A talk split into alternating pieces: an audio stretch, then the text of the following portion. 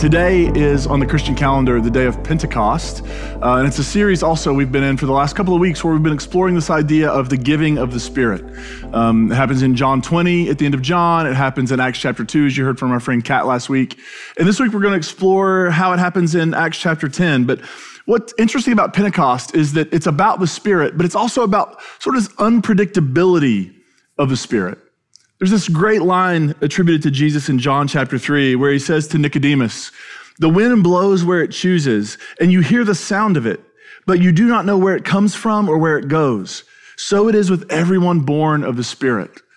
For Jesus, the Spirit has sort of this boundlessness, this, yeah, you can, you can kind of see maybe where and when it's working, but you can't contain it and you can't control it. And it seems like much of Christian history, unfortunately, has been an attempt to hem and box in the activity of the Spirit, this wildness uh, and, and this, this movement that is uncontrollable. So last week in Acts chapter 2, you, you heard a story where there's this, ex, there's this experience of the Spirit on the day of Pentecost, and these first Jesus followers are filled with the Spirit, and then there's this rushing wind, there are these tongues of fire, and then there's the experience of working out the implications of it working out what it actually means now to be empowered in this way. And today we're going to look at Acts chapter 10, where there's another experience of a group of people being filled with the Spirit in this way. And then some people who see it happen trying to work out what it means and trying to work out what the implications of it are. This passage is often called the Gentile Pentecost, and there are reasons for that which will become clear later. This is also a passage for me that early on in my faith shift and in what a lot of people call their deconstruction, this passage was significant for me because it invited me into a pattern of uh, valuing my experiences while also returning and wrestling with scripture in light of my experiences. And you'll see why that's significant in a bit. The central issue in Acts chapter 10, though, is this. Can Gentiles belong to the Jesus movement? And if so, how do they find their belonging in the Jesus movement? You, you remember the Jesus movement began among Jesus' Jewish followers. Uh, that's where it started. And as the movement began to spread into the Roman Empire, you had people who weren't Jewish who wanted to be a part of this movement. And so the question became, can they become a part of this movement? And if so, what are the terms and conditions? What are, what's the fine print on how somebody gets involved in this particular movement? And this week, our story in Acts chapter 10 begins, and we meet a guy named Cornelius. And instantly, when I think of Cornelius, I think of two particular images. One is that uh, the, the rooster on the box of Kellogg's cornflakes. I don't know if that pops up for anybody else. I think his name is Cornelius Cornflake or something like that. The other image that pops up for me all the time is Yukon Cornelius from Rudolph the Red-Nosed Reindeer, um, the, the claymation uh, uh, Christmas movie. Um, so, I, you know, whatever image you want to assign to this Cornelius, you're welcome to. Here's what we know about this Cornelius. He lives in Caesarea, which is a uh, pretty significant town. He's a Roman centurion. And when you hear Roman centurion, think of it like this. He's a Roman military officer. If you were to go back and look at the rest of the, the gospel narratives, you'll find that Roman centurions, Roman soldiers were actively and, and significantly um, participating in the death of Jesus. All right, so th- this Roman centurion represents for Jesus' first followers somebody who they would have considered to be an enemy, somebody who would have been the source, uh, at least uh, as a puppet of empire, it would have been the source of Jesus' death. We're told in Acts chapter 10 that this particular Cornelius, this centurion, is somebody that Luke Uh, in Acts invents this term called God-fearer or God worshiper, depending on the translation. And it's a term used in Acts for Gentiles, non-Jewish people who worship the Jewish God and perhaps participate in some of the rituals, but they don't fully convert to Judaism. So they have a, an affinity for, a connection with, some sort of interest in the, the Jewish God and the Jewish tradition, but they haven't gone the full way of conversion. And this guy, Cornelius, this centurion, this God-fearer, has a vision in which an angel tells him that he needs to send some people to a town called Joppa, and that when they get there, they're going to find somebody named Simon Peter, and they're going to invite him to come with them to Caesarea. And when they get there, he has a message that Cornelius needs to hear. Now, what's interesting is while they're on their way the next day, around lunchtime, this Simon Peter, who you probably recognize from being one of Jesus' inner circle, right? One of Jesus' disciples. Simon Peter is around lunchtime on a roof doing some meditation and he has this vision. And in this vision, a giant sheet drops from the sky and the four corners are spread out on the earth. And it contains all kinds of animals and reptiles and birds. And here's what the text says in Acts chapter 10. After the sheet drops down, he hears a voice saying, Get up, Peter, kill and eat. But Peter said, By no means, Lord, for I have never eaten anything that is profane or unclean. So this divine voice speaks to Peter and says, Get up, find something. You're hungry? Eat some lunch. And Peter essentially says to God, No, no, no, no. I have never, I have never transgressed our purity laws.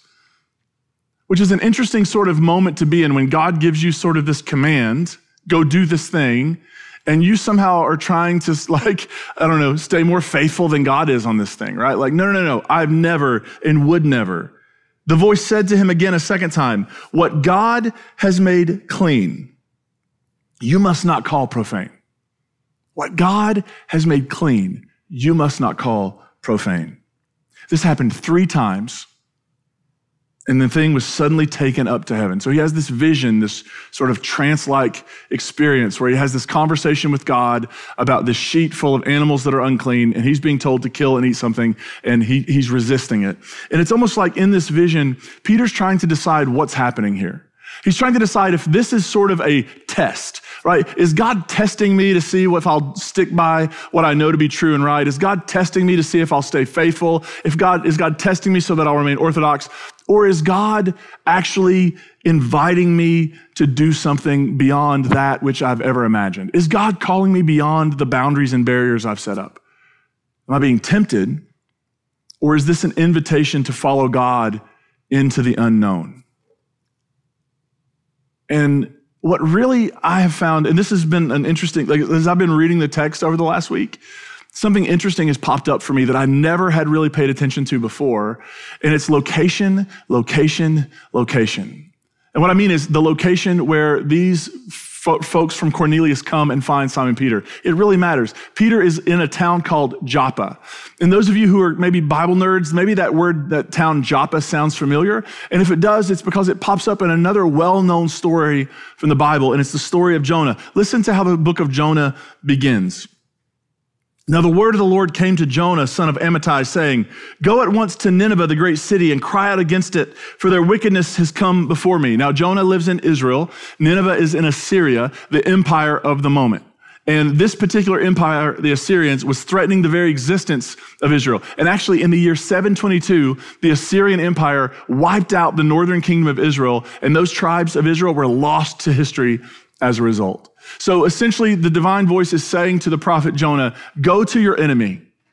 Go to the ones you most fear. Go to the ones you most want to avoid. But Jonah set out to flee to Tarshish from the presence of the Lord. He went down to Joppa and found a ship going to Tarshish, which is a hard word to say, and for some reason reminds me of tartar sauce, and I, I don't really know why. Um, but he goes down to Joppa, he finds a ship going to Tarshish, and he paid the fare, and he went on board to go with him to Tarshish, away from the presence of the Lord. Here's how the story of Jonah begins God says to Jonah, Go to your enemies. And Jonah instead goes to Joppa.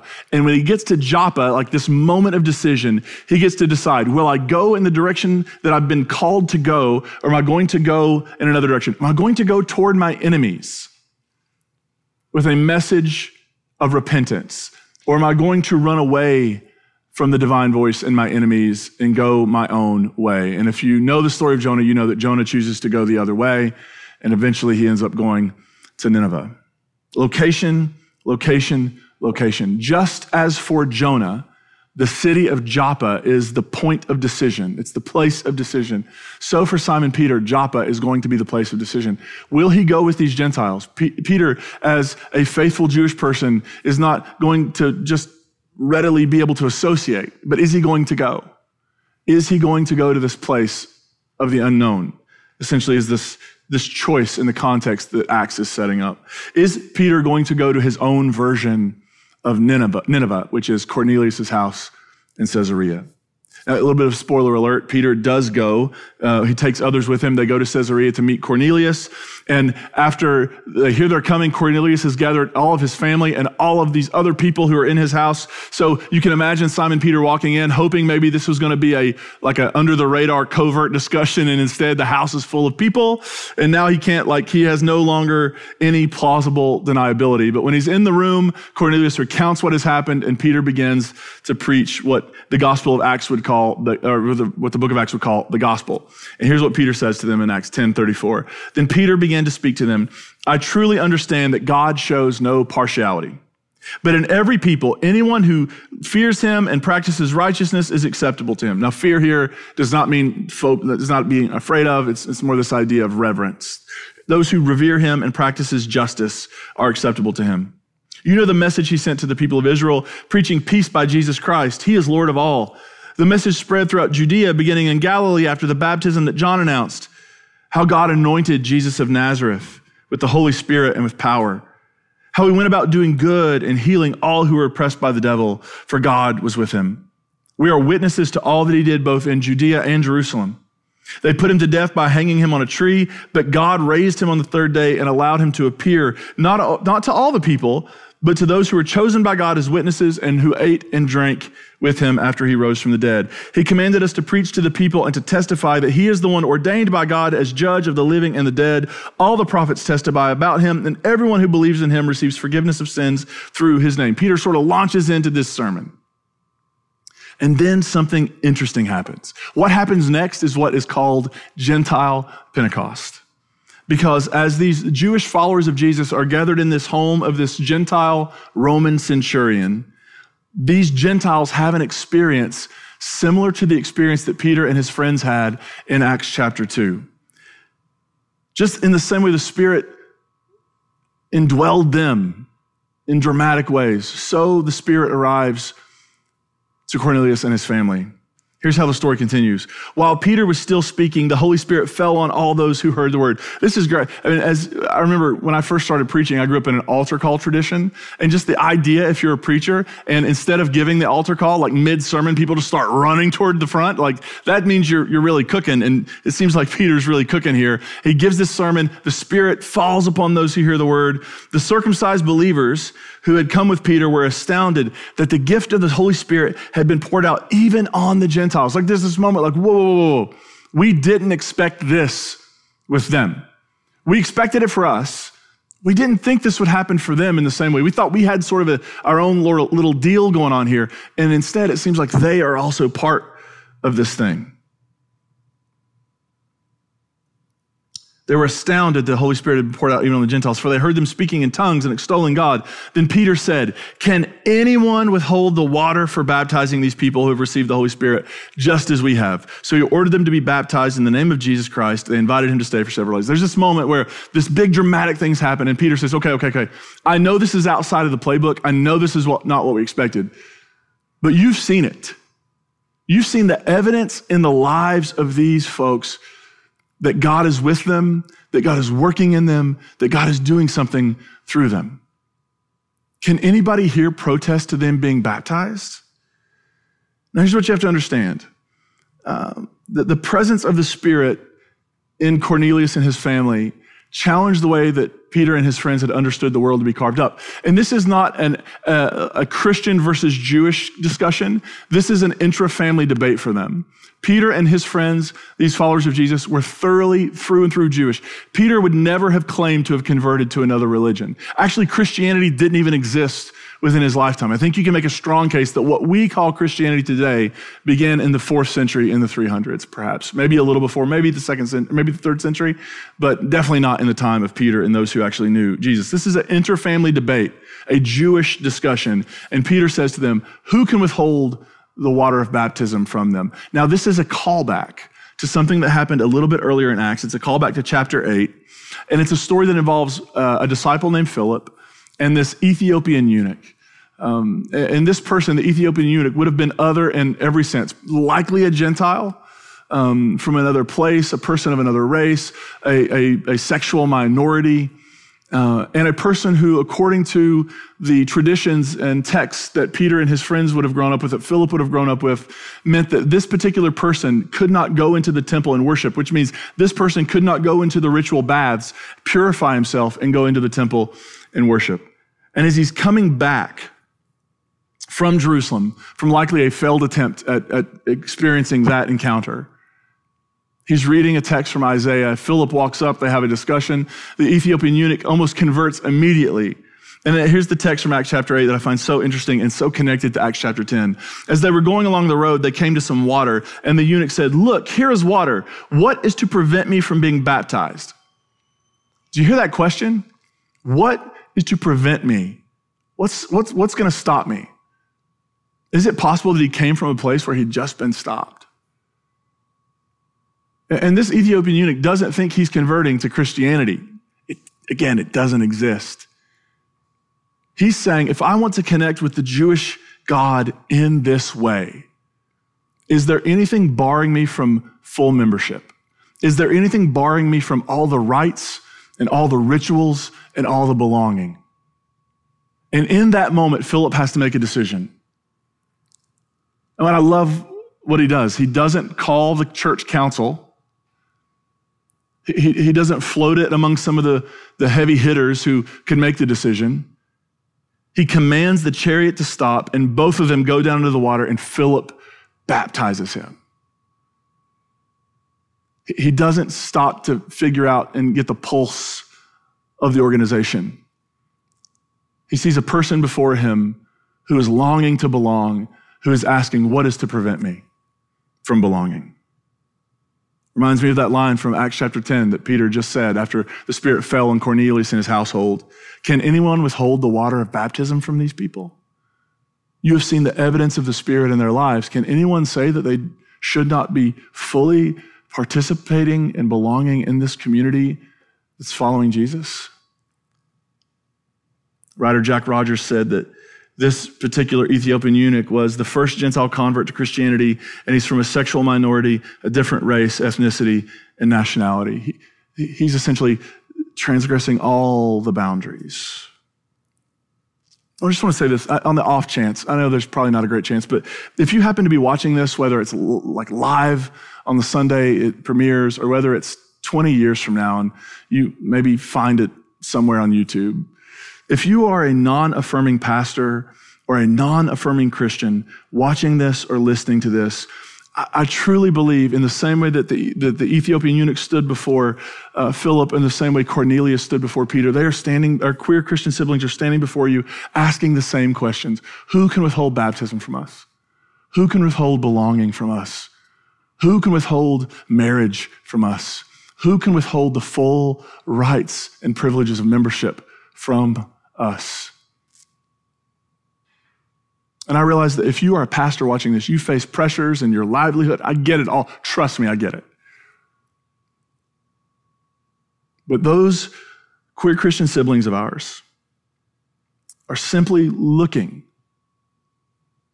for the experience they've already had to be acknowledged. They have already experienced Jesus. They have already encountered the Spirit. They do not need your permission. They also need you to get out of the way of their belonging. And perhaps you find yourself in the shoes of Philip and Peter today, and you're wondering, gosh, what do I do? What do I do? You do what they did, and you affirm your Christian siblings. It is what Jesus would do.